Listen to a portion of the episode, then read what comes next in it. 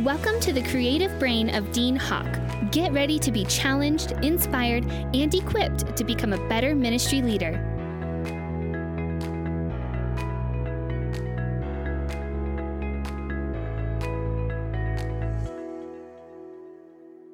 Hey, welcome, guys, to the September podcast. I really appreciate you tuning in, and I hope that you're checking us out on iTunes, YouTube, uh, deanhawk.com. There are multiple ways that you can hear, watch, or see. It's in audio and video version if you prefer to see and versus only here as well. And for those of you that are listening in your uh, iTunes at one and a half speed, I'm going to talk fast, so uh, it's going to sound really fast for those of you that do that as I do as well. Hey, I want to remind you before we dive into today's topic to check out deanhawk.com and all of the details are are there that you can download all of my sermon series for free. We just finished the series on rooted in faith called Colossians. You can get that whole as we walk through that book verse by verse and chapter by chapter and I hope that you'll check that out. And, and we'll be adding some new resources to the website as well. All right, let's dive into this month's topic. And uh, we are talking about leadership capacity. And the word capacity, uh, just get, let me give you some definitions. It's, it's the maximum amount or number that can be contained or accommodated. What is our leadership capacity? What can we hold? It's an individual's mental or physical ability. It's the, it's the facility or power to produce, to perform, or to deploy. It's the ability to do or to produce. It's, it's, it's what is our output level.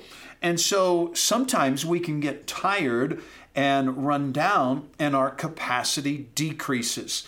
And so, as we look at our leadership capacity, I want to give you some things that will help you have the stamina, have the endurance, help you recover if you've been run down and uh, expand your pain threshold. My pastor, Pastor Gerald Brooks, says your ministry will never grow beyond your pain threshold. So the more pain we can, the, the capacity of our pain as a as our ministry gets larger, there's going to be more pain.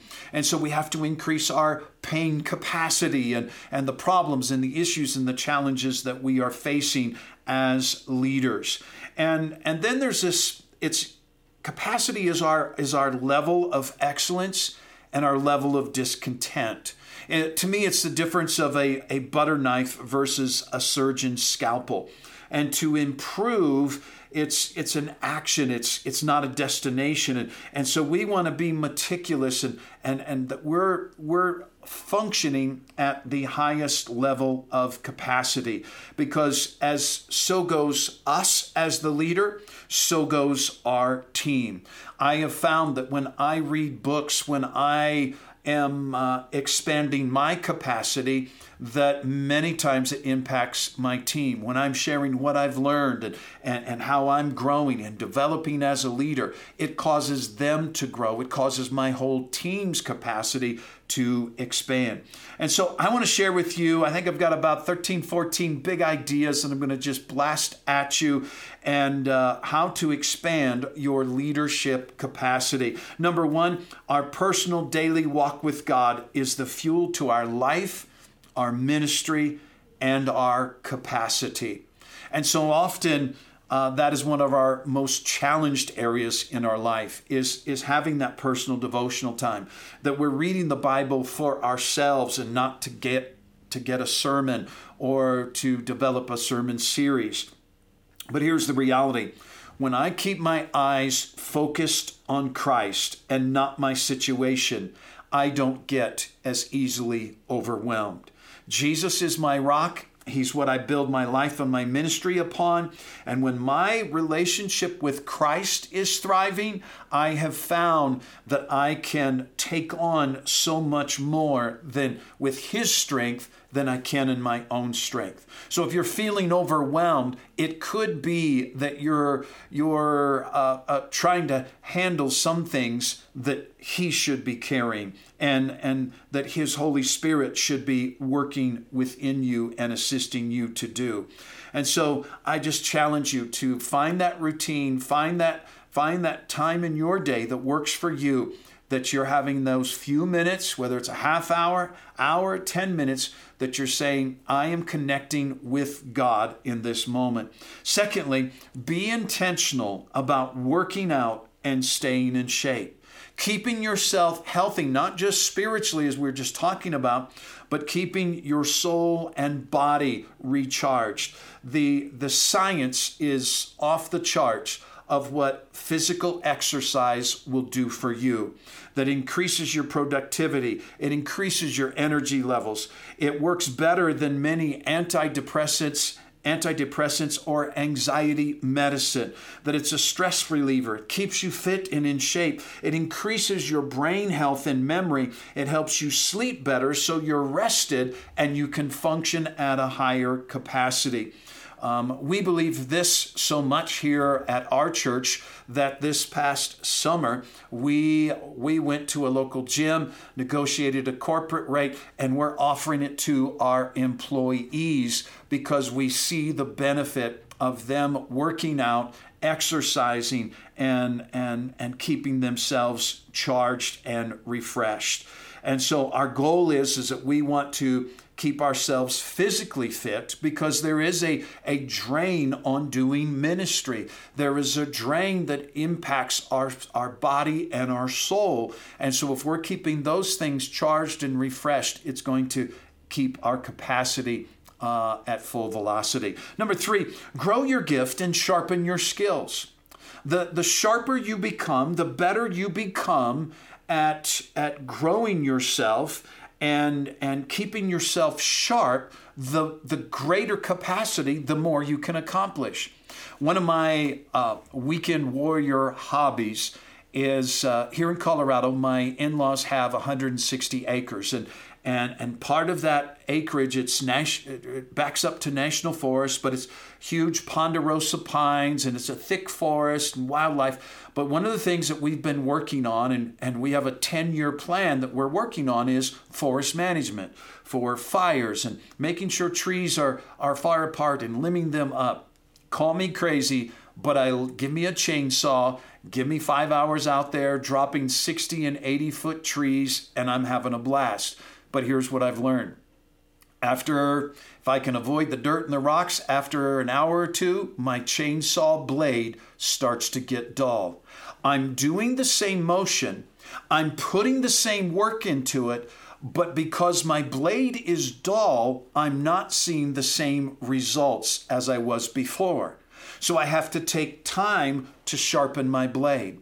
I have to take the time to sharpen myself, to improve my skills. For some of you, it might be worth taking a keyboarding class at your local community college that you learn to type better so that when you're writing emails and, and, and, and sermons that you're more effective and in your typing to redeem the time it might be that you uh, uh, uh, uh watch or listen to more communicators to improve yourself as a communicator, to have more confidence, to make yourself more precise.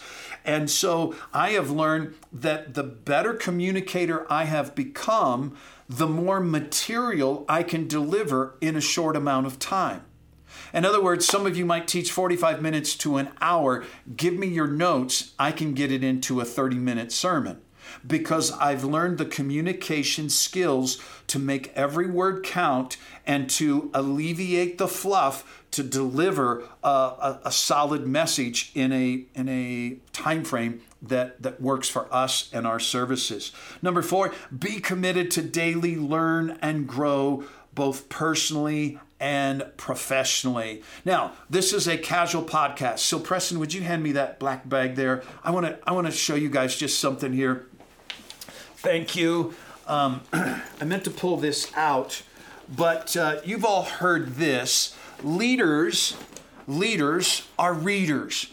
And and we need to be teachable and always learning. And so I'm always reading books and and I frustrate my wife because in our sitting area in our bedroom, which is kind of my at-home office, there's books that are just stacked. And she's like, "What do you want me to do with these?" I'm like, "Don't touch them. I'm reading that stack. I've read that stack, but I need to reread that stack." Hey, a great book that I just want to throw out to you is called Thanks for the Feedback.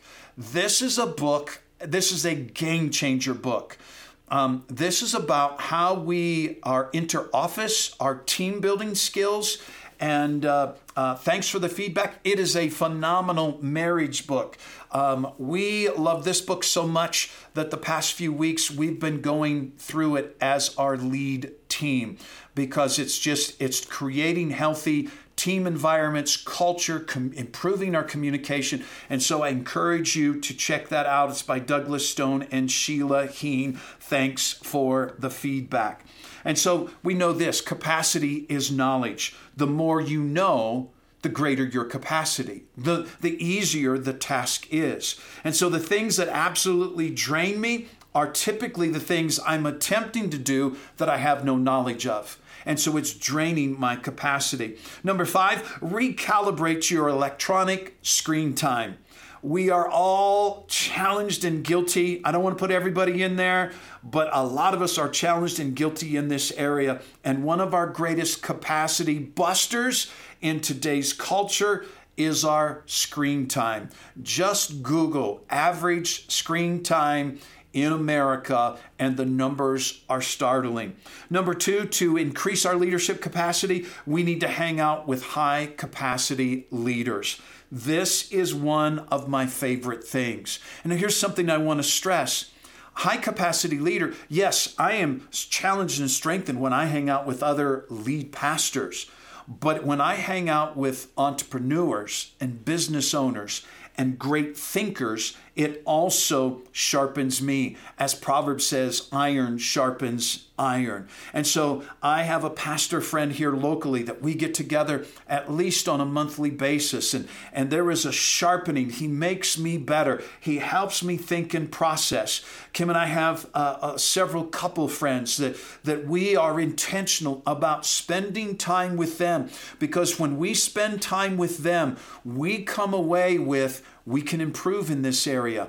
Ah, there's an answer to that situation that we've been struggling with. We come home with new ideas. Now, we might not do it the same way, but it, it sharpens us and, and increases our capacity.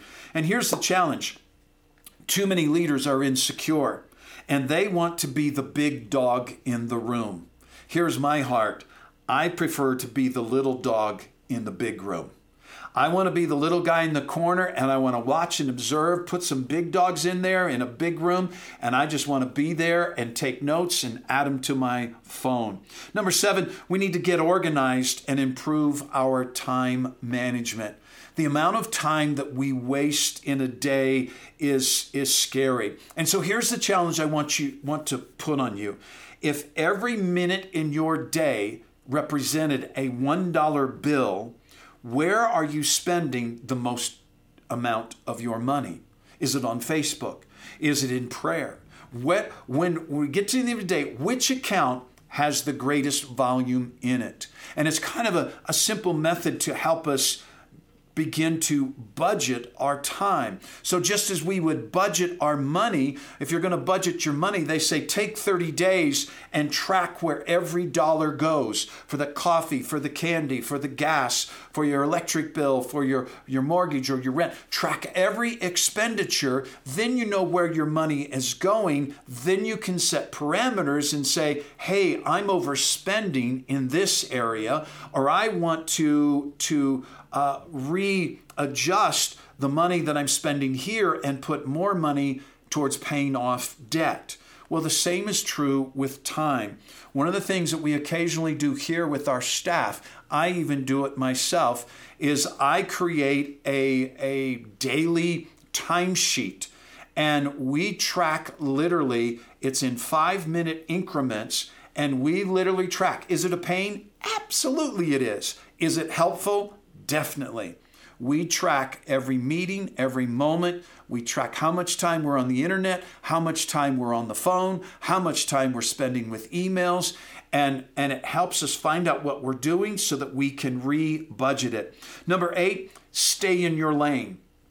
We're the most effective when operating in our gifting or our area of strength. When I do things outside of my sweet spot, my area of expertise, it drains me twice as fast. And so we, we've all learned this delegate our weaknesses. Stick to your lane, stick to your strengths. Number nine, utilize systems, processes, and routines. It will increase your capacity. It'll increase your effectiveness and reduce your stress. And so, high capacity leaders are constantly looking for ways to make things run smoother, easier, and simpler. And so our team has developed multiple ways that we function. That a lot of you, uh, uh, what is the, uh, uh, well, we've got all our payroll. Um, we use Expensify. That's what I was looking for for all of our receipts. A little app on all of our phones that tracks all of our receipts. There are lots of things that we can automate that will save people time. I'm going to guess in the last two to three years, we have by by automation we have reduced two to three office employees by going automated. Yes there's a fee for the services and and the apps and those different things but by automation we've expanded our capacity and we've reduced our overhead. And then routines are important.